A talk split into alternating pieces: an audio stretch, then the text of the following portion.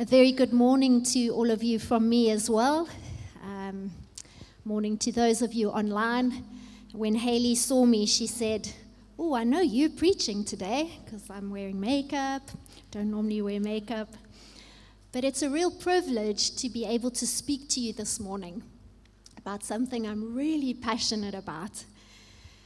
Firstly, one of um, my favorite movies is the story about an Italian teenager who moves to Southern California with his single mum. But um, he struggles to fit in with these surfer, blonde surfer young people, and very soon becomes bullied by um, a bunch of guys from the local karate dojo. Um, in one of these bullying encounters, five of them are up against him and he is being savagely beaten up. Um, Mr. Miyagi, an unassuming old um, repairman um, from his building, comes and single handedly defeats these five young, strong guys um, and, and rescues Daniel. And then, very soon after that, he goes with Daniel to the local dojo to ask the, these boys to back off. And he, he faces up with the master, who is an ex special forces guy, very merciless. You see um, him being very merciless with he, the, the guys he's training. And um, he, he says to him, Please, will they back off? And he says, No, they won't back off. You know, they can fight. He says, No, but this is unfair because, uh, you know, it's not one on one, it's one on five. So he says, Well, get on the mat right now. He can sort it out one on one. And so Mr. Miyagi makes a counter challenge and he says, No, um, he'll face them one on one in a, a, couple of months' time at the Karate ta- Championships. Um, Daniel's eyes get big because he can't. We've seen in all the other bullying encounters, he cannot do any form of karate. Um, and so the, the, the Special Forces karate master agrees to this agrees to the fact that the bullies will back off until the championship, but then says if Daniel loses at the championship, then the bullying will continue and also they will target Mr. Miyagi as well. And so then Daniel's intense training in karate begins. But he soon becomes hugely frustrated because uh, Mr. Miyagi makes him wash cars and polish cars, makes him paint a fence. If you haven't seen that iconic scene of the fence being painted, you need to watch the movie. Paints a house, and he really gets involved in all of these things and gets so frustrated because he's not learning karate. But Mr. Miyagi shows him that all of these daily routines he is practicing defensive karate moves. And then we see him get to the championship and I'm not going to tell you more about what happens when he faces his nemesis. You'll have to keep listening. I love that movie because it so beautifully pictures for us the illustration of a student and a teacher. We see how Mr. Miyagi teaches Daniel everything through daily uh, chores, uh, as he spends time with him, learns from him you see, and I'm not going to uh, pull this move in my high heel shoes, but you see that um, ultimately in the championship, he copies Mr. Miyagi's move. Um, and, and he's really great at it because, and then you see, sorry, also the, the karate guys in the dojo, they um, are copying the way of the fist that their master is teaching. They are copying him and they are becoming like him violent, ruthless, merciless teenagers. Because the aim of learning under a master is to become like your master. And you and I, we are like these teenagers as well. We are becoming like those that we follow, for good or for harm. You know that of the 7.75 billion people in the world, 2.56 of them say that they're a Christian. That's a third. And these, these third of the world, if they are following the Master Jesus, are they reflecting him in the world? A more concerning figure for me is the figure in South Africa. in 2015, a home survey showed that 86% of South Africans are affiliated with Christianity. 86%. If I asked 86, 100 people to stand up and I said, would 14 sit down? 86 of those 100 say that they're followers of Jesus Christ. They claim to be aligned to Jesus, the Jesus whose word says, Whoever claims to live in him must live as Jesus did. Jesus, who came to bring abundant life, to heal the sick, to set captives free, to set the oppressed free, to let his good news be shared with the poor, his light in a dark world. That Jesus. Then why is South Africa so broken? With poverty, corruption, racism, inequality, if 86% show, say that they're aligned to Jesus? I'd like to suggest that it's because many are hobby Christians. Many are kind of vaguely aligned to Christian values and ideologies, or they kind of, you know, tick on a form I'm Christian versus I'm not Muslim or Hindu.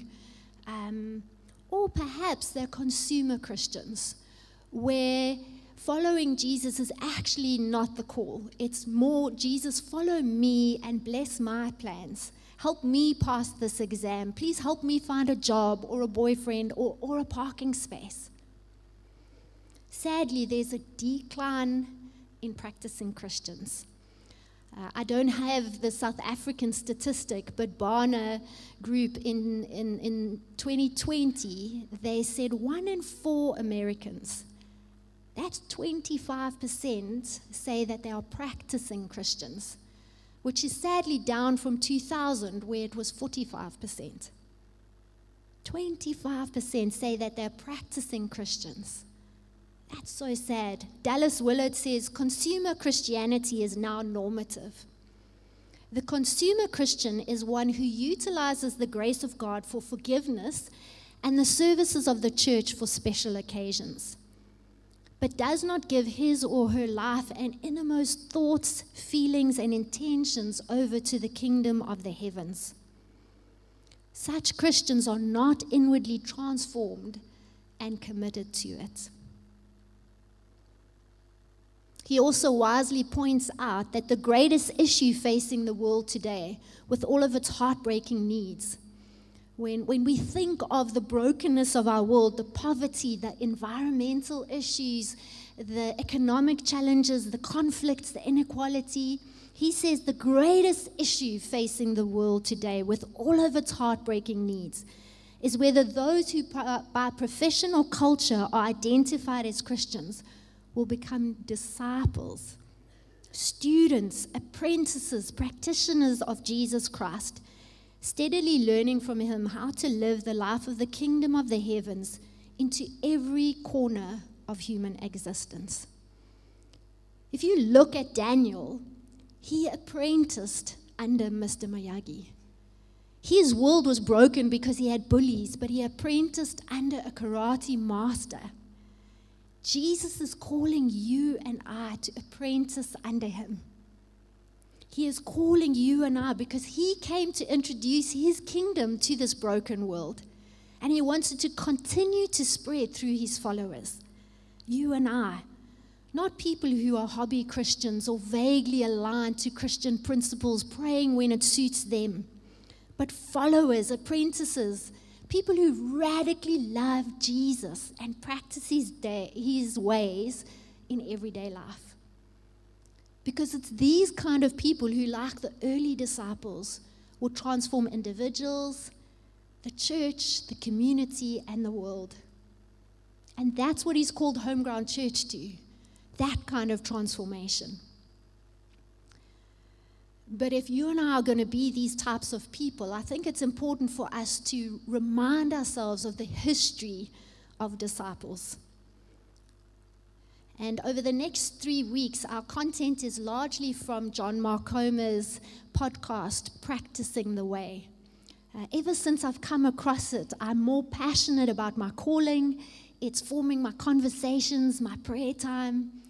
And so I strongly encourage you in, in three weeks, there's no ways we can cover all the content. Strongly encourage you to get onto that podcast, um, start from the beginning because there's so much powerful content there. It's life changing. So I want to get back to that word Christian. If you look in the Bible, Christian is only used three times. Two of those times it's used in a, in a mocking way as outsiders look in on, on believers. Believers themselves all the time refer to themselves as disciples. Disciples are followers of a rabbi. A disciple was a very common thing in ancient times. Socrates and Plato had disciples. John the Baptist had disciples. The Bible speaks of the disciples of Moses. Um, Paul the Apostle was a disciple of one of the Pharisees before he was converted. And so a disciple is one who disciplined themselves in the teachings and practices of another. A disciple isn't like our modern day student, you know, who kind of pops into a lecture, sits distant, far away from their lecturer, doesn't really know them and their lives, um, is just getting information, goes, reads textbooks for information. No, no, no. A disciple was very different. They were required to be with their rabbi, to interact with their rabbi, and to imitate their rabbi. I'd say a disciple is more like a modern day apprentice. Uh, Bradley, one of our interns, he's kind of got the ponytail and normally greets people. He uh, apprenticed under a plumber for two years. And a month ago, went to somebody's home and, and put in a geyser and rerouted a whole bunch of pipes. Because he was an apprentice, he can actually plumb his own house one day. Because the whole purpose of an apprenticeship is to become like the person you, who taught you. And so a disciple did three things they were to be with the rabbi, they were to become like the rabbi, and then they were to do what the rabbi did. And perhaps this is the reason why many Christians today aren't having the impact that the first disciples had on the world. Maybe it is because we're hobby Christians. We're practicing this on the sidelines of our lives. You know, maybe come to church once a week or once a month or twice a year. If we do not make formation in Christ the priority, says Dallas Willard, then we're just going to keep on producing Christians that are indistinguishable in their character from many non Christians. I don't know about you, but I've met, many times I've heard people say Christians are indistinguishable from non Christians in their sexuality, in their partying, in their businesses, in how racist they are, and the list can go on and on. That is such a sad state of affairs. If we are to be transformed into the very image of our rabbi, then we're like those early disciples, need to take up Jesus' invitation. Come and follow me, he says. And just like those disciples, you and I need to be with Jesus. We need to become like Jesus. And we need to do what Jesus did. For us, that will then mean that our schedule will be determined um, by more than family and work. Jesus will be part of our schedule and determining where we spend our time.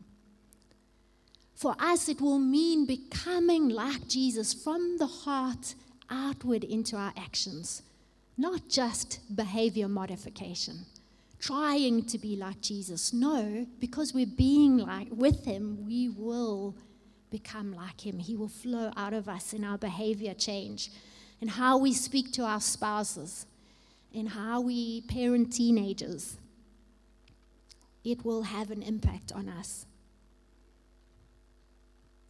And then we will do what Jesus did. We will be helping other people to be with Jesus, to become like Jesus, and to do what Jesus did. And so today and over the next two weeks, we're going to look very closely at these three principles. Today is an introduction. Next week, we'll look at one and two. um, and I'll preach again. And then the last week, Debbie will be speaking on doing what Jesus did. You know, the reason we want to focus on these things is because it's so important to realize that following Jesus isn't just about the one off, I'm going to pray the sinner's prayer, I'm going to, my sins are going to be forgiven. That's important and it's vital, but it's more than that. That's just the beginning, the start of a loving relationship of following Jesus, where out of love we align our lives to a new king to his kingdom way of doing things, and we allow Jesus to call the shots in our lives. And so when we begin a relationship with Jesus, we follow him. And firstly, we're with him. This is the most important practice because I believe that without it well and solidly in place, the other two won't happen. Mark says to us that Jesus chose the 12 that they might be with him. You know, Jesus didn't require that they came into a classroom for one hour and then rotated to different teachers. No, the disciples walked next to him. They talked with him. They ate with him. They slept where he slept. They did ministry with him. They spent every moment of the day with Jesus. And I don't know about you, but I get really jealous of that. Um, how do we in the 21st century be with Jesus when he's not physically able to be seen? Well, John Mark Comer says that being with Jesus is learning to live in a constant state of awareness of and connection to the Spirit of Jesus. I love that. I'm going to say it again. Learning to live in a constant state of awareness of and connection to the Spirit of Jesus. In John 15, Jesus gives us a lovely picture of what constant connection looks like. He speaks of the vine and the branches being connected, and he encourages us to remain in him. Yes, I am the vine, you are the branches. Those who remain in me and I in them will produce much fruit. For apart from me, you can do nothing. Just like a plug not remaining in the power source cannot be a conduit of power. So we cannot become like Jesus. We cannot bear the fruit of the kingdom way if we are not connected constantly to Jesus. Just like a branch dislocated from the vine or disconnected from the vine will eventually die, so we will be fruitless.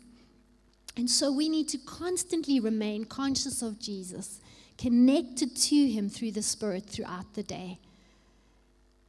It's this constant relationship with Jesus.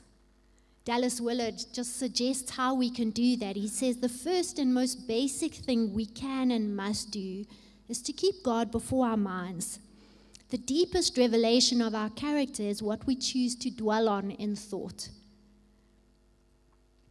what constantly occupies our mind, as well as what we can or cannot even think of. This is the fundamental secret of caring for our souls. Our part in thus practicing the presence of God is to direct and redirect our minds constantly to Him.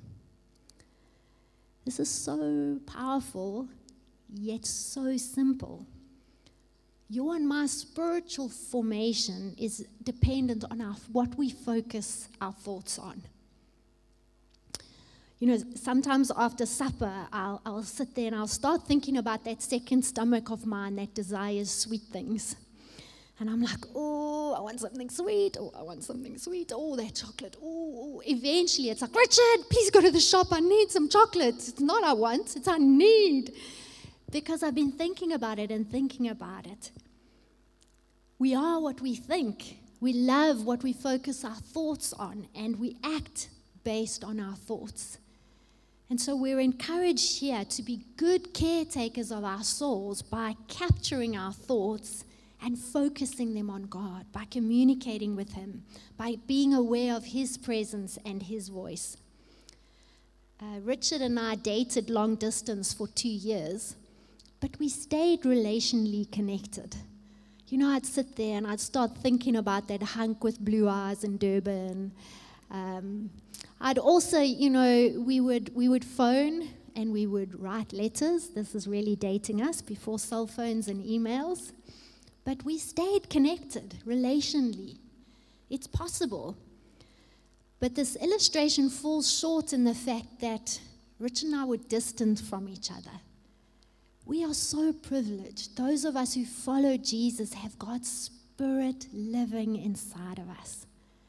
All we need to do is turn our thoughts to Him, turn our words to Him, be in His presence, communicate with Him, be aware of His presence all around us. And as we remain constantly connected to Jesus, as we are practicing his presence constantly, we will, secondly, we will become like him. Dallas Willard, if you don't know, is uh, an author who's written, written so much about spiritual formation. And he defines spiritual formation in the Christian tradition as a process of increasingly being possessed and permeated by the character traits of Jesus as we walk in the life giving ways of Jesus, our teacher. You know, in the Karate Kid movie, we see that all of these teens are being formed by someone, by the person they spend a lot of time with. Those from the Special Forces dojo have become like him merciless, aggressive, violent. And Mr. Miyagi's student, because of being with him and spending time with him, starts being more compassionate in his practice of karate. He's more resilient, he's more kind. And you and I, like these teens, are being formed and shaped by people and things around us. John Mark Comer says so wisely the question isn't, are you being formed? The question is, what is forming you? What or who is forming you? Because our very the very nature of humanity is that we will be formed and shaped by outside influences. You know, if you think of the content that we're following online, how is it forming and shaping us?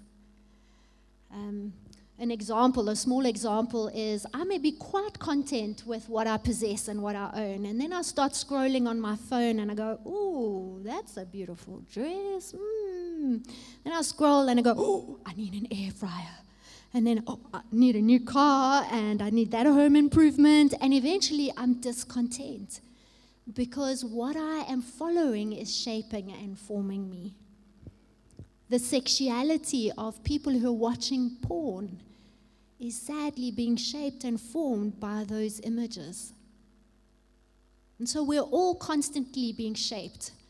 And if we claim to be followers of Jesus, we need Him to be the one who's shaping and forming us. We need to be becoming more and more like Him we need to be modeling the principles in his great sermon, Matthew 5 to 7, where I was so challenged this morning by the fact that he shows a, a countercultural behavior. Love, love your enemies, forgive those who have wronged you, overcome worry in me. That's so countercultural. Is it shaping how we live? in our marriages, as we parent, in our businesses, what we watch or share online, is our relationship with Jesus shaping us? You know, as disciples of this rabbi, we need to talk like him, walk like him, model all of his mannerisms, because if we claim to be followers of Jesus, we must live as Jesus did. And if we're going to do this, we need to be with Him. We need to be creating space so that we can be empowered by Him, so that His thoughts flow through us, His actions, uh, His words, His ways, rather than the beliefs and the actions and the thoughts um, and the modeling of unhealthy family members or friends or online content. And so I want to encourage you to be actively cutting out things that are shaping and forming you into something you don't want to be down the line. So we are to be with Jesus, we are to become like Jesus, and then we're to do what Jesus did. Mark tells us that the reason Jesus invited the 12 to be with him was so that he might send them out to preach and to have authority to drive out demons, just like Jesus did. We also see Jesus said to them, Follow me, and I will make you fishers of men. That, that phrase, fishers of men, we lose the impact in English. I think we think it's just like a silly phrase that says, you know, follow me, then you won't fish for fish, you'll fish for people. But actually, that phrase, fishers of men, means follow me and I will make you a great teacher. A fisher of men was a great teacher. It's a Hebrew idiom. And Jesus was saying, because this is the heart and soul of apprenticeship, it's not only to become like your teacher, but it is to do what your teacher does. You know, a, a legal apprentice is going to practice law, a surgeon is going to practice surgery, like a plumber is going to practice plumbing. And that is the aim of us following Jesus, is to transform us to become like our teacher. We, as genuine followers of Jesus, we're going to do what he did. We're going to pray for the sick, pray for the blind. We're going to feed the hungry. We're going to clothe the naked. We're going to free the oppressed. We're going to practice justice. We're going to be passionate about sharing his good news shine his light into dark, dark places. And come in two weeks' time and hear more as Debbie unpacks this. But I got gooseflesh the other day at a prayer meeting I was part of in the chapel. Um, somebody, I think it was Leonard, prayed this picture of as you step away from, from the earth into space, and on a dark night, the lights start coming on. And he was praying that we as Christians in the world would start being the light of Jesus. And in this dark place, the light would shine. Just think of the one third of the world who claim to follow Jesus. If they were doing what Jesus did, how much light would be shining? Just think of the 86% of Christians in South Africa what a difference if they were doing what Jesus did in South Africa. How much the light would be shining. And I have no intention today to make anybody feel guilty or, or, pressured. My, my deep desire is to encourage every single one of us to step into this incredible space of being radical followers of Jesus Christ. And it starts with us as individuals saying, I'm going to be intentional about partnering with Jesus to practice these three things.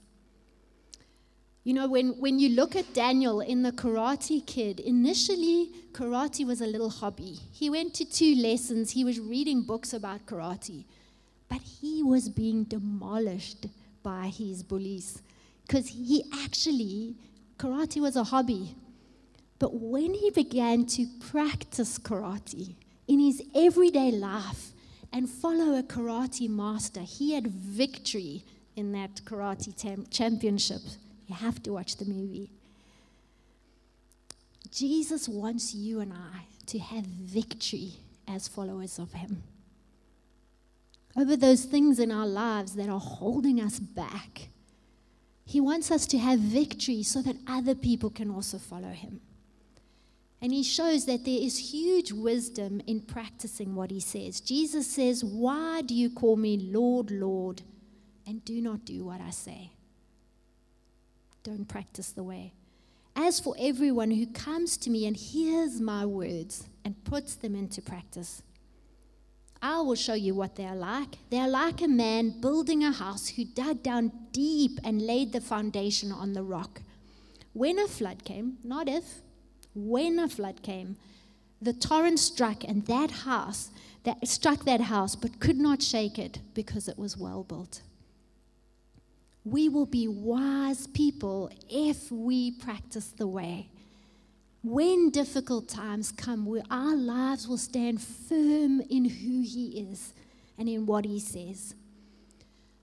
You know that in Jesus' day, discipleship was only for the elite. You see that um, up until the age of 12, only young boys, no girls, could be part of being a disciple. Um, they had to know all five books Genesis, Exodus, Leviticus, Numbers, Deuteronomy. Not just those five words, all the words in all five books. Then, once they were 12, only a few would graduate, and they would then study the rest of the Old Testament, every single word by heart. Then they would go into a rigorous interview process with a rabbi. He would ask them about the Old Testament, he'd ask them about what he stood for as a rabbi, and the testing would be difficult. If he passed that, the rabbi then would invite him to follow him. But not so with Jesus. Jesus says, Whoever, let me say that again, whoever wants to be my disciple must deny themselves. They can no longer call the shots. They must deny themselves. They must take up their cross and follow me. Follow me. Be with me. Become like me. And do what I did. I want to encourage you today if you've never, ever decided to follow Jesus, Jesus invites you to follow him. He invites you to experience his love, unconditional, his peace, his hope. A life more abundant than you could ever imagine. Whoever wants to. So you can begin a relationship with Jesus, and we'd love to pray with you after the service if that's you. But perhaps you are a hobby Christian, or perhaps you vaguely align to Christian values or belief, or, or you've become a consumer Christian where it's more about Jesus following you than you following Jesus. I want to invite you to commit to following Jesus. And then those of you who are following Jesus,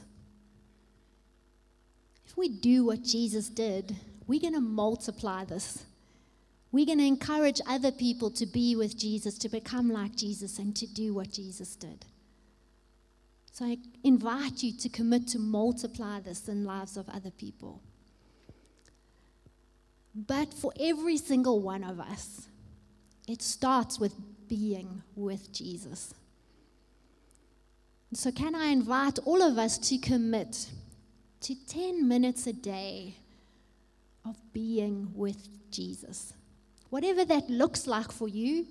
Um, maybe it's taking your Bible, reading a psalm, perhaps it's journaling, perhaps it's praying out loud or quietly, perhaps it's just sitting and being aware of God's presence, climbing into his lap, focusing on his, him or saying his name, Jesus, Jesus, Jesus, whatever it is, 10 minutes a day. Because as we be with him, we will become like him and we'll do what he did. I'd love to pray with anyone who um, would like prayer today. There'll be a few of us here. But let me pray with you now.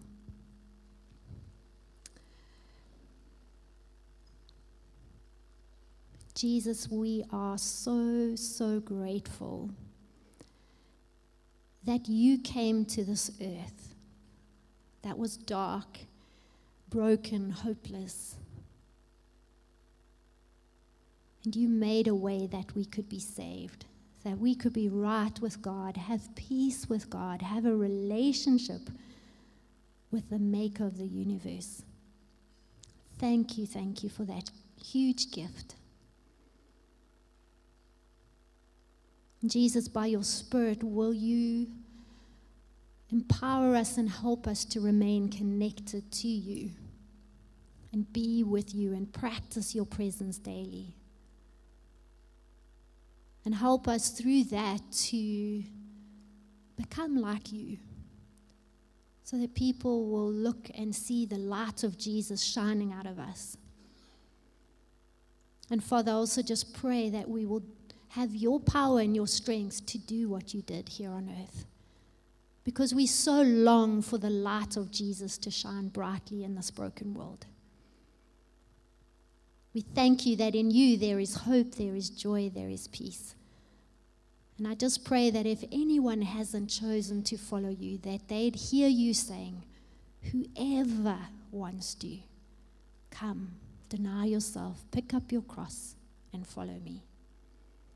Amen. My encouragement to you today is to be followers, practicing His way as you go out into the week have a great week. Please stay for coffee. Please speak to other followers of the way who can encourage you and come forward for prayer if you'd like to be prayed for. Have a great week. Cheers.